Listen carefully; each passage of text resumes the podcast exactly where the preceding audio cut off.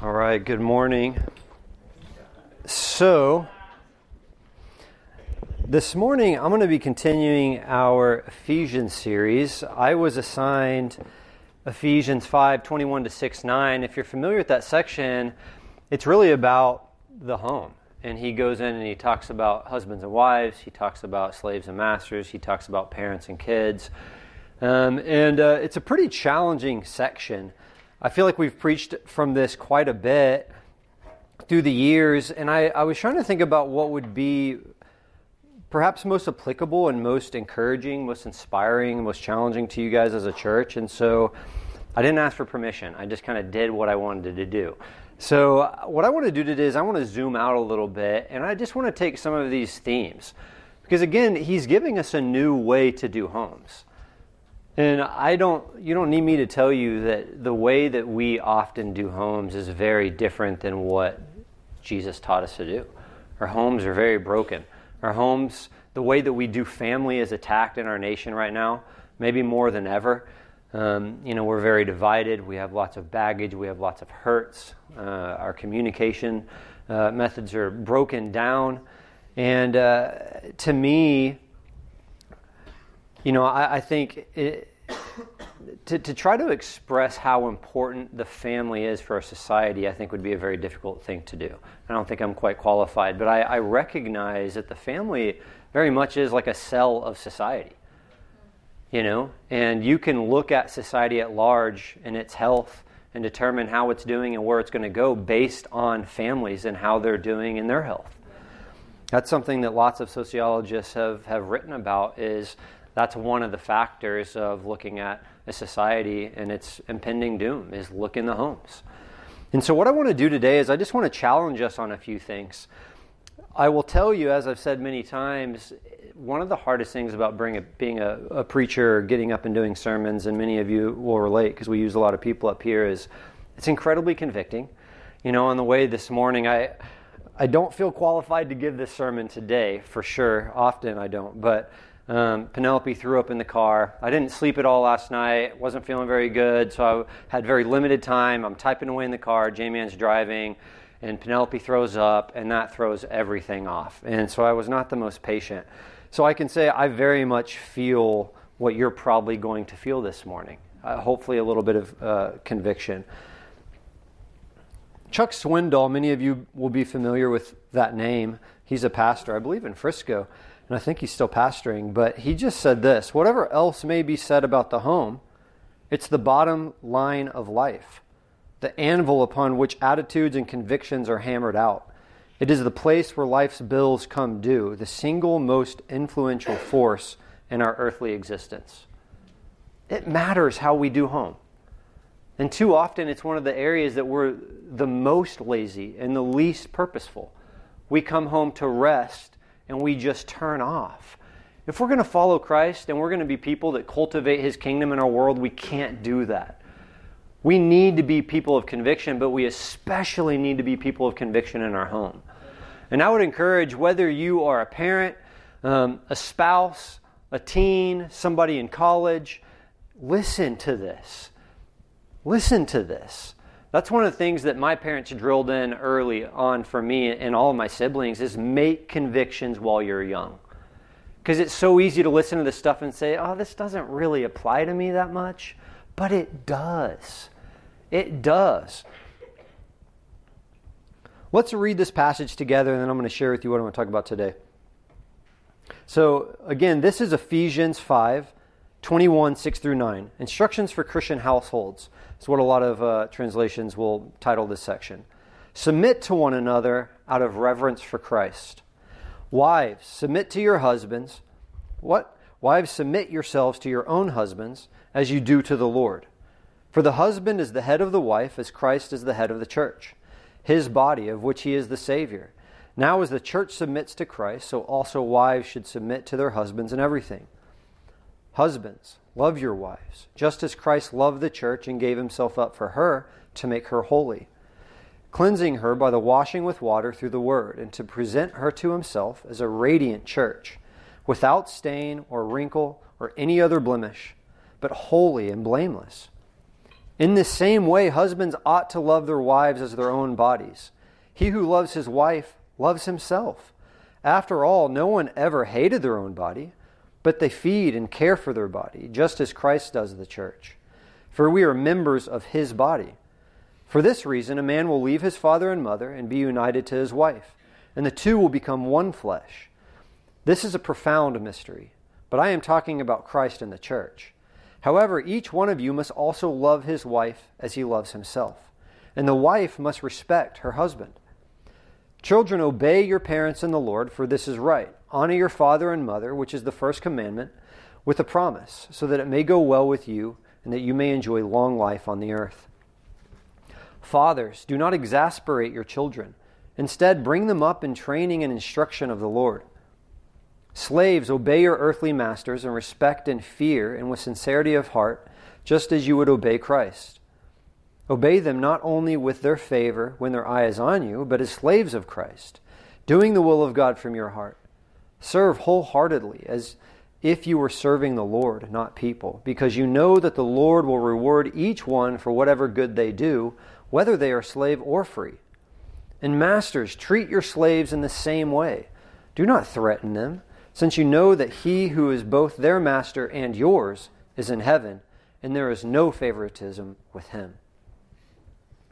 So, again, this is the household code for followers. This is what we need to follow if we are to honor and glorify God and make an impact on our society. We talk a lot about shining like stars in the universe, and this is one of the best ways to do that through our family. So, a little bit of context Paul's been writing about relationships of believers as the body of Christ. Now he's turning his attention to the relationship of the followers of Jesus within the home. So, I want to talk about four brief points. Submit to one another out of reverence for Christ. Put others above yourself. Serve those you. Uh, what? This is a bad sentence. Who typed that? What? What's my point here? Let me scroll down. I butchered that. Serve wholeheartedly those you live with. And then four, build each other up. In 5 18 to 20, right before our section of 21, he talks about being not drunk with wine, but being filled with the Holy Spirit. And then he lists some of these things. This is one of the outpourings, outcroppings of being filled with the Holy Spirit, is submission out of reverence for Christ. So, point one submit out of reverence for Christ. This sets the tone for all of the stuff we're going to discuss today. What does that mean, out of reverence for Christ? The Greek word there is phobos, it's a generic word for fear. Anyone possessed by this is in a state of alarm as a result of having been struck with the awesomeness of something or someone. Some of the similar usages in Scripture, because it's used in a lot of different manners, and a lot of times it's a rather neutral word, but I, I found some of the examples that it's used similarly, and it says, Note the reaction of the exorcists at Ephesus in Acts 19. The disciples, when they saw Jesus walking on the sea in Matthew 14. The guards at the tomb, when the heavenly messengers rolled away the stone. Phobos is, exercises an antiseptic influence upon an individual, both upon their character and within their relationships. It's a, it's a healthy fear right? A lot of translations use fear rather than reverence. And so you can maybe deba- debate that reverence is perhaps not a strong enough word. Maybe we don't have enough connotations with it. But you see what happens in Scripture when people don't have a healthy fear of God, don't you? Right, we don't have to fear that He's going to smite us every moment, and too many of us are still buying into that type of fear. He's this God in the sky looking down, waiting for us to mess up, and He's constantly angry with us. But when you look at the narrative of Scripture, that's not what you see. There are certainly parts of the Old Testament and, and passages where you see God and you're like, I don't understand that. But that's why it's so important to get a proper vision of Jesus because he said he's the exact representation of God. If you want to understand God, you want to understand the Old Testament, you want to understand his anger or perhaps lack of patience, go look at Jesus and you'll see a perfect picture of righteous anger. He's very patient, he's very merciful, he can cover all of your junk, but he's not somebody to trifle with. Yeah. You don't mess with him. And I know I do at times. I take advantage of his grace, and I know I'm going to have to answer to that. And you're going to have to answer to that. One of the examples that comes to my mind of forgetting this reverence, not being aware of God's power, is the unforgiving servant. You guys familiar with that story? We've been forgiven this tremendous debt, and yet think about how many ways and times we go out with this attitude. We forgetting, we've forgetting, we forgetting, we forgot what God has done for us, and we go out and we lord stuff over other people in these attitudes of pride and entitlement, as though people owe us. I know I do that with my wife at times in my own home. As though she owes me something. I've worked so hard, I've been through so much, I haven't gotten sleep. Whatever that is, I come home, it's my time to rest. You owe me. But that's not Jesus. And that's a hard thing to hold on to, isn't it? It's difficult. So, who submits here? Because I think it's easy. We have this groaning within us. Surely not me. But this is a command for mutual submission for all of us. All of us are called to submit to our brothers and sisters in Christ. Our submission is not based on their merits. And I think we know that that doesn't work well anyway. I just, I, I think probably you've thought about this before. I, I, I would hope that you have. I just said, I think you could say that Jesus was truly deserving of all that was good. Wouldn't you agree with that? If there's ever anybody that's existed that was truly deserving of all that was good, it was Jesus. But can you think of a time he ever acted entitled to good things? He let people wrong him constantly. And of his own accord, he gave up that which he could have had. I keep thinking of Philippians 2 all the time. He didn't consider equality with God as something to be grasped or obtained.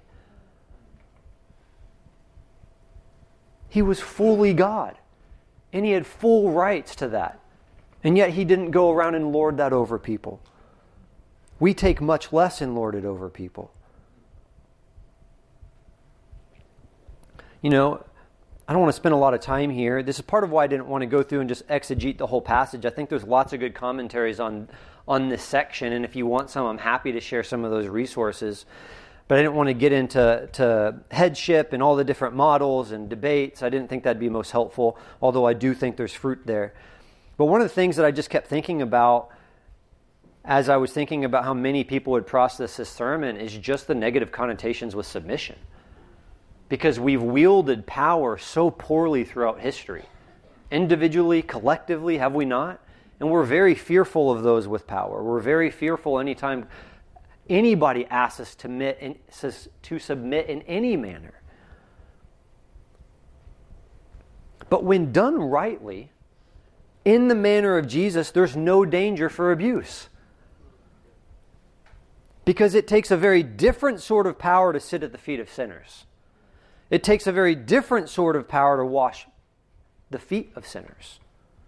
It takes a very different sort of power and it's wielded in a very different sort of way. That's why in Philippians, and we'll talk about this, he says, Consider others better than yourself. And then he goes on to set the example. And what is it? He talks about Jesus. He didn't consider equality with God as something to be grasped, he didn't come to be served, he came to serve. That's power. But it doesn't sound like it. It's not the type of power we want.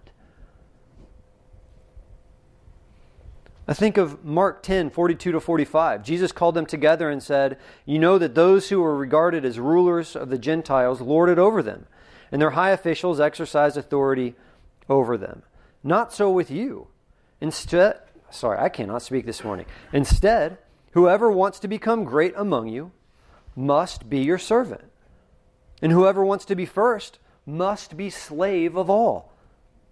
For even the Son of Man did not come to be served, but to serve, and to give his life as a ransom for many. Headship here is turned on its head. So, for any husbands that are having bought into this idea that I am the head of my household and what I say goes, that is not the way of Jesus. There's a lot to discuss there, surely. But Jesus led by being at the feet of his people.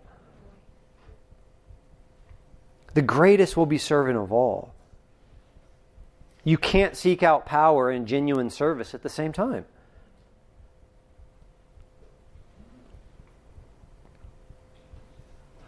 So, whether you're a parent, a husband, a Corpha, living in a ministry house, a landlord, etc., if you wish to follow Jesus and lead others effectively, it's going to be at the feet of those that you live with.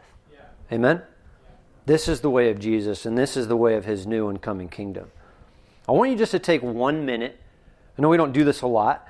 Um, you can close your eyes, bow your head, you can write it down, put it in your phone, do whatever you want. You can spend this time in prayer. I just want you to take one minute, and I just want you to reflect or journal what God is maybe calling you to do here when we think about submitting out of reverence for Christ. Is there something God is calling you to do this week, today?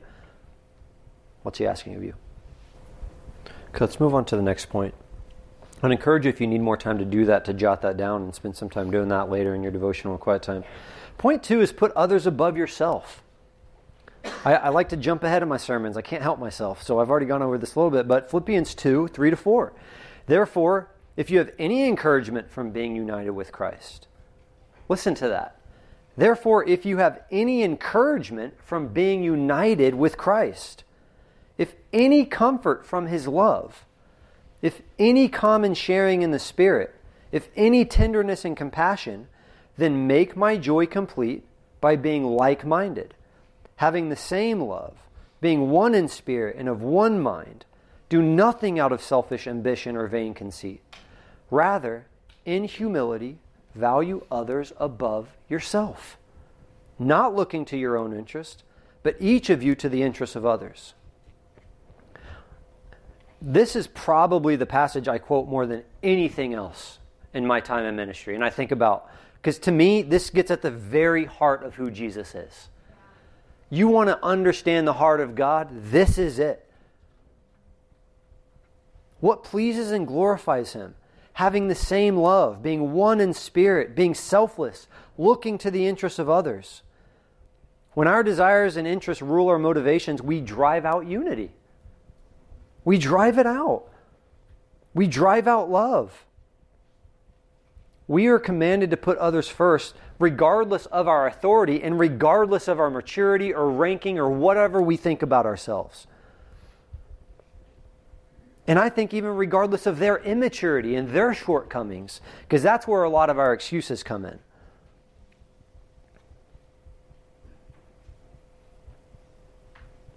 Ephesians 4 2 to 3 says, Be completely humble. Oof. I'm a far cry away from that. Be completely humble and gentle. Be patient, bearing with one another in love. Make every effort to keep the unity of the Spirit through the bond of peace. You know, these first two points are very interrelated, but I felt like it was important to emphasize both of them because this is awfully difficult to do if you don't consider others better than yourself. It's really hard to submit to somebody else even out of reverence for Christ, right? If you don't value them. I always try to remember this quote and I always forget it. I need to put it in my phone, but C.S. Lewis, I'm going to butcher this. He just says something to the degree of like, we don't have interactions, you know, there's no like ordinary interactions with ordinary people. That's a terrible paraphrase. But he just talks about we are all made in the image of God and we're eternal beings. And often we lose this view. We need to be looking at all of our relationships through the lens of Christ. That I am looking at and dealing with a son or daughter of God.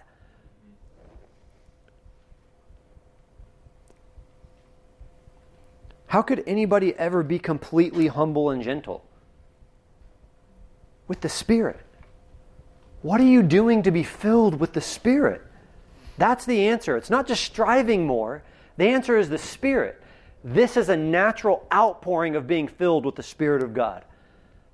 Do you, believer, make being filled with the Spirit one of the most top and most important things in your life? Do you make time for that? Do you seek it? Are you eager for it? Do you long for it? Because there's nothing more grand than being in relationship with the Holy Spirit. Amen? For those that have felt what it, look, what it feels like to be near to the Holy Spirit and to see Him at work, there's nothing like it. Amen?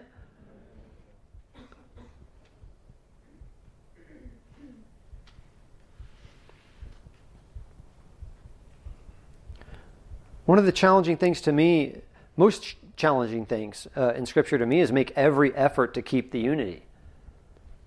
When's the last time you made every effort to keep, commu- to keep uni- unity in, in your conflicts and your frustrations with people? Often we don't even sit down and try to think of new ways. We try one thing, it doesn't work, we were shunned, it was ineffective, whatever, I'm done. I tried, and we pat ourselves on the back as though we've done something grand. Jesus said, make every effort. Why is unity such a big deal? We were just talking about this the other week in track. Unity is vital to the mission of God. I would encourage you to think about how our lack of unification with each other, individually, collectively, hinders what God is doing in the world. Because it does. It is vital to the mission. That's why in John 17 11, part of his last prayer for his disciples was what? That they would be unified as he is unified with the Father. I would say that's awfully important, wouldn't you? If I'm praying on behalf of somebody else and it's my last prayer, please, Father, help them to be unified as we are unified. That's a big deal.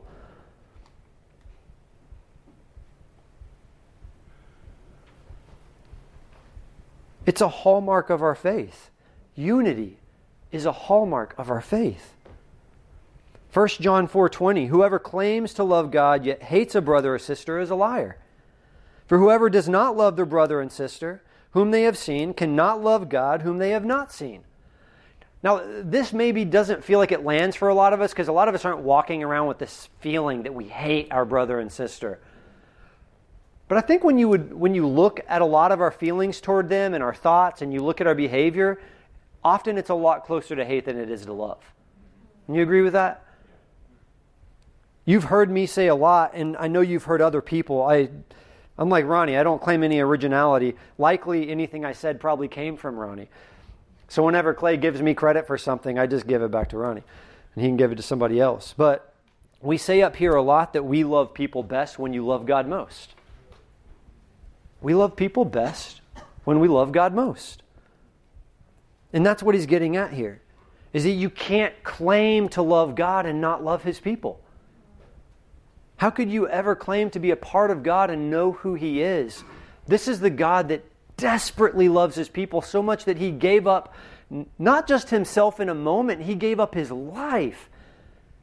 And I mean his whole life. He was born in a manger. He lived under persecution. He was betrayed by his friends. He had nothing in his appearance to attract us to him. He was a man acquainted with grief. He was always on the move.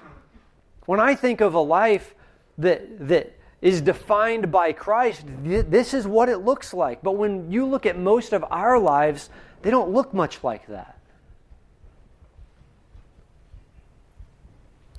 And it's difficult to in American society, isn't it? I live a very soft, a very privileged life. This is a high calling. But loving people is at the very center of it. I was thinking of some examples the other day, and Jay was kind of helping me remember some of these. We like to use Brianna and our, our nieces as examples because if you know Reese and Ryan, they're awesome. And Brianna does a terrific job as mother. But um, Jay called Brianna the other day, and if you know, you know, Jamie Ann is my wife, and Brianna is uh, her best friend. So she had called because Collins, our youngest, was sick, and she was asking Brianna about this after hours clinic that they had used.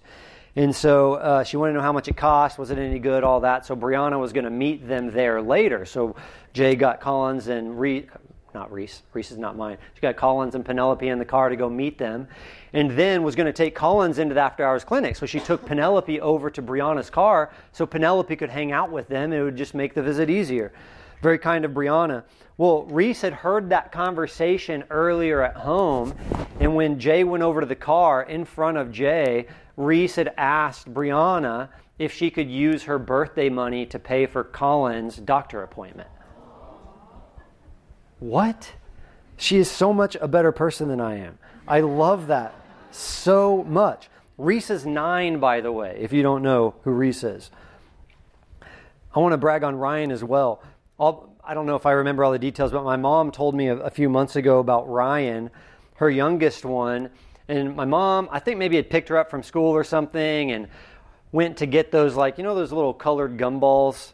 They have like white and pink and blue and red. And you know, pretty much everybody loves the pink. And so, at least in my family, so Ryan got a few of those and got in the car and chose the one that she hated the most to eat because she wanted to save the one for Reese and Tana that they liked best. And so Tana turned around and was like, You don't like that, do you? And she was like, No. so I think my mom took care of it later. If you know Tana Claus, you know Tana took care of that. But man, to be able to get the spirit of that at such a young age is tremendous. It's, it's phenomenal. When is the last time you put somebody before you like that in an extravagant manner? Just reflect on that. And maybe what is God calling you to do in response to that this week? What's an area that you could give like that? Okay, let's move on to the next one. Point three is serve wholeheartedly. Ephesians 6, 7 to 8, Paul says, Serve wholeheartedly, as if you were serving the Lord, not people, because you know that the Lord will reward each one for whatever good they do, whether they are slave or free. I can't help but just consider Paul, and as I think a lot of us do, an example here. Although he was in prison, he was sitting here thinking of other people and writing these encouraging letters and directing his churches. It's easy to think that, oh, yeah, I would probably do something like that. I think it's unlikely. I think if I was in a Roman prison, I'd be thinking about myself. I think I'd probably be filled with doubt. I think I'd probably be angry at God. This is what I get.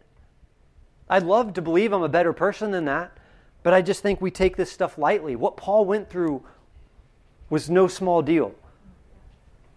You got to really believe in the goodness of God you got to really believe He's going to come through. You got to really be aware of where God is working and see that and remember that.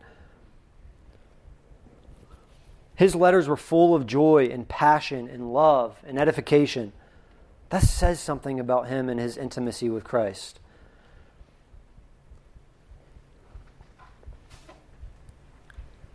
But I think it comes back to our current position. Another thing we say a lot you can never outgive God. Do you know that? Do you walk day in and out with that reality that no matter what you do, no matter how awesome you try, you will never outgive God? I don't know what, this is a, a cheesy parallel. Jamie Ann got me to go to the Taylor Swift concert with her forever ago. And then we got to relive that again because we went to like the movie theater version the other day. Whether you're a Swiftie or not, I can tell you she is a phenomenal talent. She just is. Whether you like it or not, I mean, she's, she's phenomenal. She's brilliant. And I, I leaned over to Jamie and I said, How does it make you feel that no matter what you or I do, we'll never be as talented as Taylor Swift in anything? It's just, it's too high of a calling. But I think about that here, as cheesy as that sounds, you can never outgive God. I love what Ronnie said. It's something that's always stayed with me that if God didn't give me another thing for the rest of my life, He still has given me more than I deserve. And He's still good. Sadly, I know that theoretically, but I also know that if that was to happen, I would quickly turn on God. At some point. It's a, it's, it's a hard reality to live with because we, we think we're better than we are and we think we deserve things that we don't deserve. We are by our very nature objects of wrath destined for destruction. That's what we deserve. As much as we want to believe otherwise.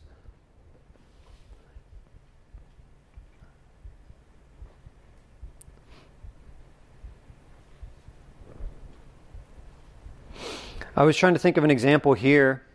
Some of you may know this. Some of you may know Michaela Miller. Some of you may not. Is she here today? No. Of course she wouldn't be here today. You can tell her I bragged about her. Um, but Michaela Miller, um, so l- let me start here. So during our regular monitoring, you know, of, of Jamie Ann and our pregnancy, we got stuck in Houston. Many of you know that story. We were thinking, the doctor was believing we would still make it a few more weeks before we had to deliver. But they, they noticed that she was having regular contractions and she wasn't feeling them yet.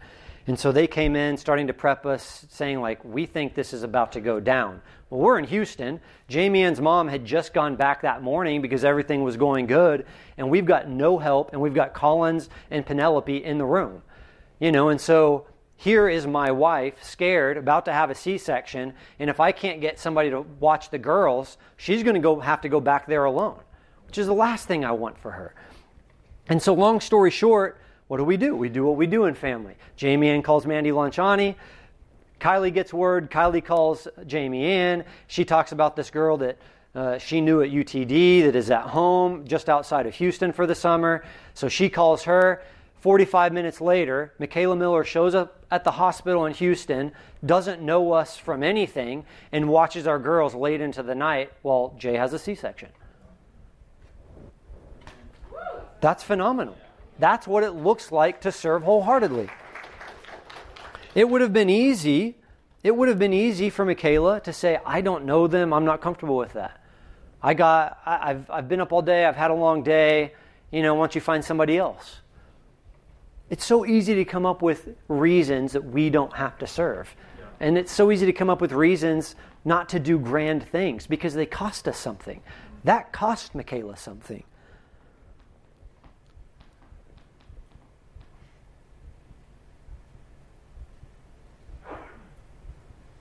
Now, I know she's not directly part of our family, but she is part of our collective family of churches. And so I take just one more minute and I want you to reflect again on maybe what the Spirit is calling you to do here.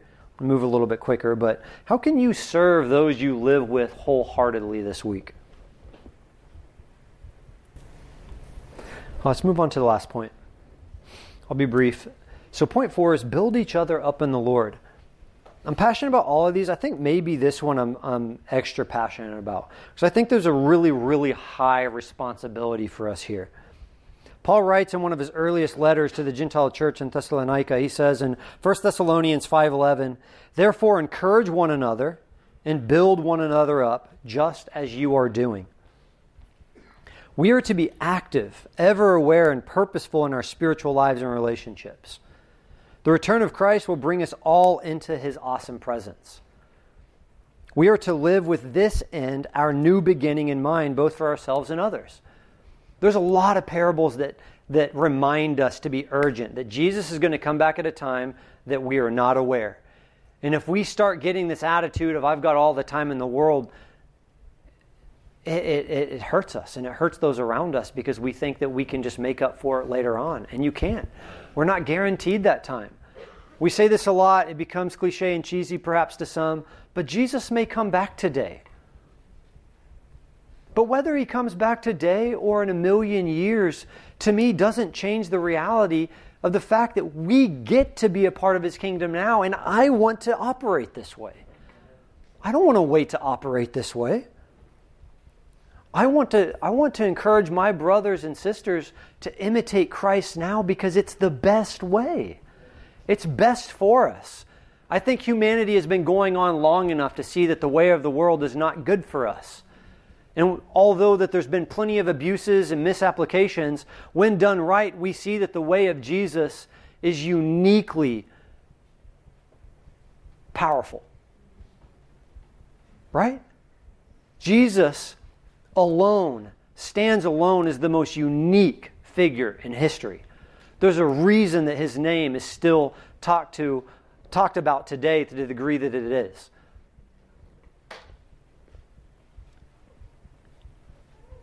The prospect of Jesus' return is what should motivate us to edify one another. This is, again, at the very heart of our duty as brothers and sisters. Whatever your home is, whoever you live with, you should see it as a ministry home, so to speak. You know, we, we say this a lot that it's our home is our first place of ministry. Now, can that be abused? Of course it can. We it's easy to use that as a bit of a loophole to be selfish and I go home and we use these kind of monikers of like, "Oh, I do Jesus at home and it lets me off the hook here." And that doesn't work well either. But it should be our first place of ministry. Whether you're married in your home or not, this is the best place for you to practice out the one another commands and what it means to be Christ like. And your other, the people that live in your household that maybe don't live up to that is not a reason or an excuse for you to change your standard. Your standard is still and always will be Jesus. Despite what my wife does or my kids do, although they're phenomenal, by the way, but you could turn it around. Despite what I do, their standard will always be Jesus. That's difficult.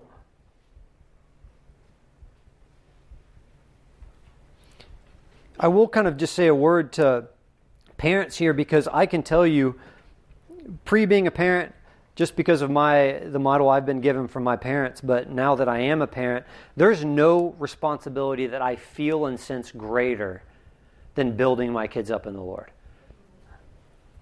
If there's anything that I would press too hard on, perhaps this would be where the danger is. If I would step on somebody's toes, I have great compassion here, right? Where much is given, much is expected. I was given much. Not everybody was given the model that I was given. Ronnie's not perfect, Tana's not perfect, but I also recognize I was given something very rare. For those that didn't have that, for those that sit here and maybe have kids that are raised and they're looking back with regrets, the last thing I want to do is slam your toes with a hammer. But we have to preach this.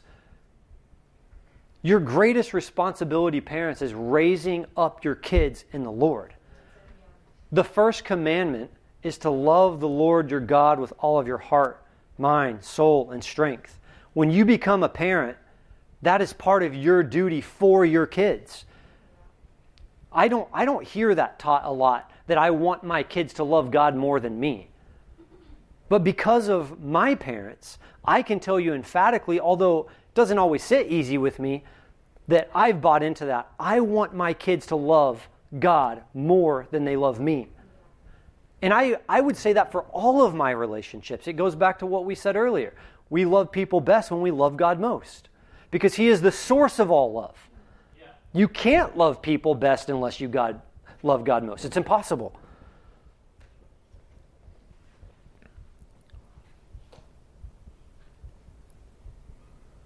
I want to be brief here because um, I'm encroaching on 40 minutes already.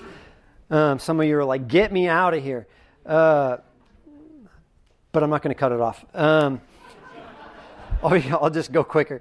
What are some ways to build each other up? I think many of us know these, but I, I want to say them anyway. For maybe the Spirit's calling you to, to focus in on some of these. Number one, speak affirmative words, words of grace. Ephesians 4:29 let no corrupting talk come out of your mouths but only such as is good for building up as fits the occasion that it may give grace to those who hear. Which of us is not built up in the Spirit when we hear words like, I appreciate you, I love you, I think you're awesome, God has used you to minister to me? You can go down the line. Two, be kind and tender. Ephesians 4:32 be kind to one another tenderhearted forgiving one another as God in Christ forgave you. Genuine love is not easily offended. And we are living in a time where we are, many of us, easily offended. But again, when you consider others better than yourself, it makes it pretty difficult to become offended because you're not making it about you anymore. You're making it about them. Romans 12:10 Love one another deeply as brothers and sisters. Take the lead in honoring one another. Three, let us consider how to stir one another up to love and good works, encouraging one another. Hebrews 10. Life is tough. We talk about this a lot. It's, a, it's integrated in the DNA of our church to be somebody's biggest fan. People need cheerleaders. People need cheerleaders. Are you a cheerleader for somebody in your life? I'd encourage you to go and pray. Who is that? Who is the Spirit calling you to cheer on in this season of your life? And I would hope you could find more than one, but you can at least find one, right? Right? Everybody's asleep. Um, let the word of Christ dwell in you richly, teaching and admonishing one another in all wisdom, singing psalms and hymns and spiritual songs with thankfulness in your hearts to God. We push this a lot here. We can't all be scholars, but to some degree, we are all theologians. We're all called to be theologians. That's what it means to follow Christ is that Christ is that we ponder him. We're so amazed, we're so infatuated with who he is. I can't help but want to be before his truth. Right? I don't have to be able to exegete everything. We can't all know everything the same way. We don't all have the same time. We don't all have all the same skills. But we're all, com- all called to love the Word of God. We're all called to dwell on that richly. It's going to be awfully difficult for us to build one another up in the Lord if we don't dwell on His Word. Simple enough, isn't it? And then lastly, bear one another's burdens. This is another practical way.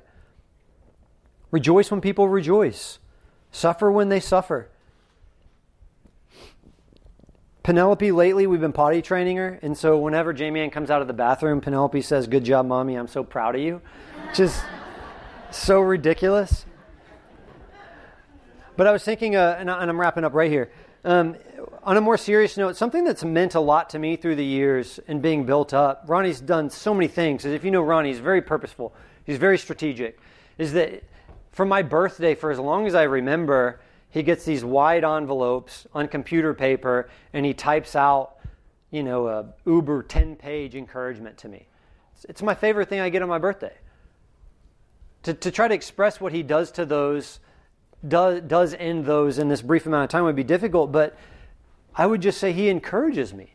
He encourages me in the Lord. He recognizes where I'm trying. He recognizes where I'm not doing well. And he encourages me on in both of those. Despite some of my frustrations with Ronnie at times, as every kid has with his dad, there's never been a bigger fan of my life than my dad and my mom. Be somebody's biggest fan. So I'd encourage you to reflect on that, but I'm going to go ahead and pray and wrap us up. And I just want to say, I believe in this church. I believe in you guys. I'm thankful to be in a family with you. I'm thankful for your grace for me. I don't deserve to get to do what I do. I'm not worthy of this. And I know our other leaders would echo that. And I know many of you would echo that. It is a privilege to get to be in a family with you. Pray with me. God, we just thank you. We thank you for the family that you instituted in our lives. We thank you for this greater family. I just pray that we take it seriously.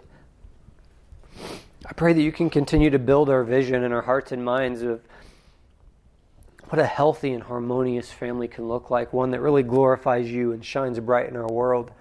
That we use that and leverage that, that privilege and gift uh, to affect those around us. We love you. Amen. All right, thanks. Go in peace.